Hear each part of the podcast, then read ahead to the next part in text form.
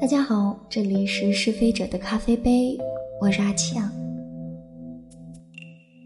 今天呢，带来的故事来自童话镇的邮递员，名字，嗯，很直白，叫做《又一个狐狸的故事》。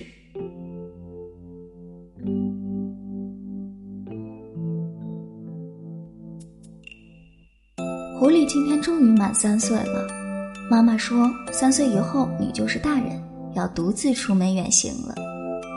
狐狸按耐不住心底的雀跃，挎上小花包，蹦蹦跳跳的就走了。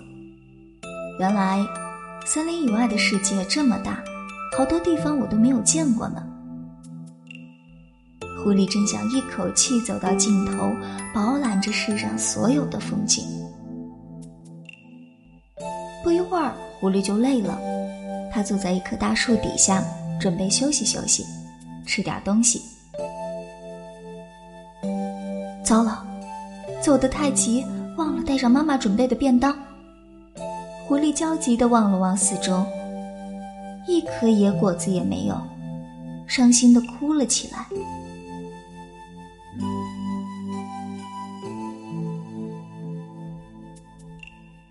小狐狸，你怎么了？一只灰兔走上前来问道：“没有吃的，好饿啊！”来，先吃我的吧。狐狸泪眼汪汪地看了灰兔一眼，道了一声谢后，和灰兔一起享用起了美味的午餐。就这样，他们结伴而行，一起趟过了清澈的小溪，穿过了肥美的草原。在山坡上跟蝴蝶捉迷藏，帮河里的小蝌蚪找妈妈。流星划过夜空的那天晚上，狐狸悄悄许了个愿望：如果能和小灰兔待在一起一辈子了，多好玩啊！也是那天晚上，他们围猎户座到底在哪个方向争论到了天亮。那行吧，从现在开始。你往你认为对的方向走，我继续我的方向。”灰兔愤愤地说道。“行，我也是这样想的。”狐狸说。于是，他们分道扬镳。为什么小灰兔这么蠢，一点儿都不可爱？狐狸摇了摇头，继续上路。他踏上了一片广袤的平原。夕阳西下的时候，裸露的草地像被镀上了一层金子，好美啊！狐狸不禁感叹道：“嘿，小家伙，你来这儿干嘛？”我，狐狸从来没有见过如此俊美的面庞，惊得说不出话来。原来是靠在一旁小憩的猎豹，在余晖的映衬下，每一缕毛发都闪闪发光。充满着野性的优雅。我，我刚好路过这里。不要到处跑啊，这里很危险。我陪你走一段吧。猎豹看着眼前这个小小的、害羞的家伙，觉得甚是有趣。不一会儿，他们就熟络了。原来，猎豹是个外表凶悍、内心却温柔细腻的家伙。没事的时候就喜欢一个人静静趴着，放空自己。对他了解多一点，喜欢他就更深一点。狐狸愈发不敢直视猎豹的眼睛。过了今晚，你就能走出这片平原了。嗯，狐狸心虚的答道：“他多希望这条路再漫长一些。”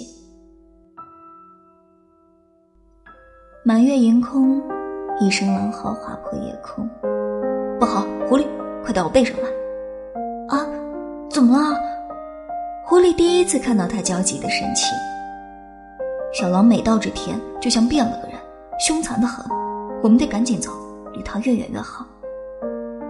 话音刚落，一个黑影就扑了过来，抓紧我！风呼呼的从耳后划过，可是狐狸一点儿也不害怕。倒觉得这是难得的幸福。小狼依旧穷追不舍，奋力一跳，眼看着就要扑到猎豹背上抓走狐狸了。猎豹后脚用尽全力踢在小狼的脸上，让他狠狠地摔在地上。终于跑到了这块平原的尽头。尽管狐狸只是趴在猎豹背上，也已精疲力尽。好了，下来吧，小狐狸，你可以走了。猎豹蹲下身来。啊，你的腿，都是我不好。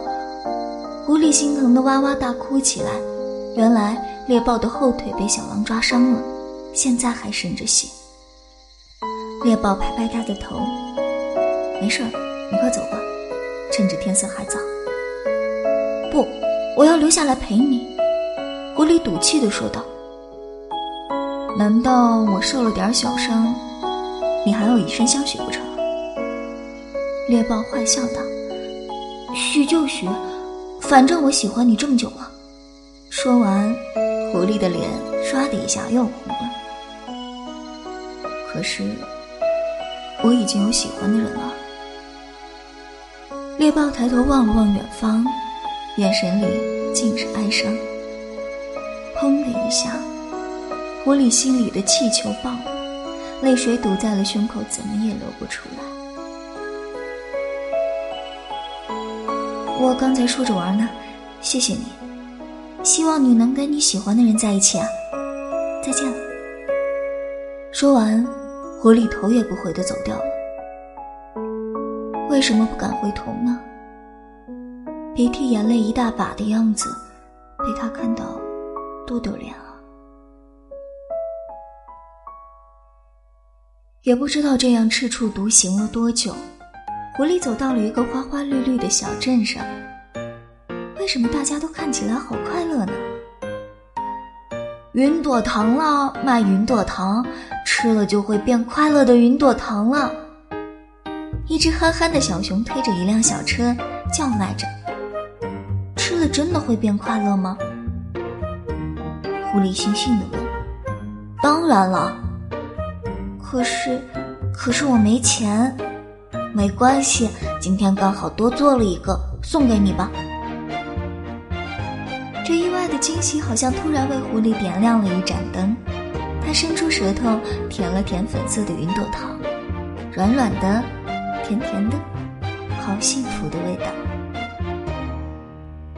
我可以跟你学做云朵糖吗？狐狸的语气里有止不住的兴奋。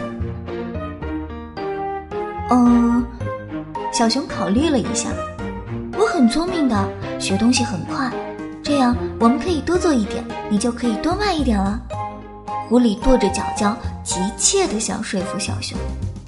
那好吧，熊大妈啊，真是羡慕你啊，娶了个这么贤惠漂亮的媳妇儿。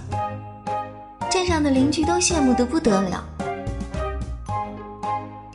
是啊，还总担心我们家小熊傻傻的，又不会讲话，要单身一辈子呢。熊大妈笑着摇摇头。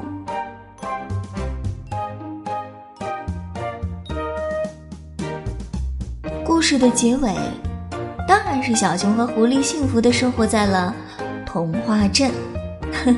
没错，就是童话镇。听完故事，就去睡觉吧。晚安。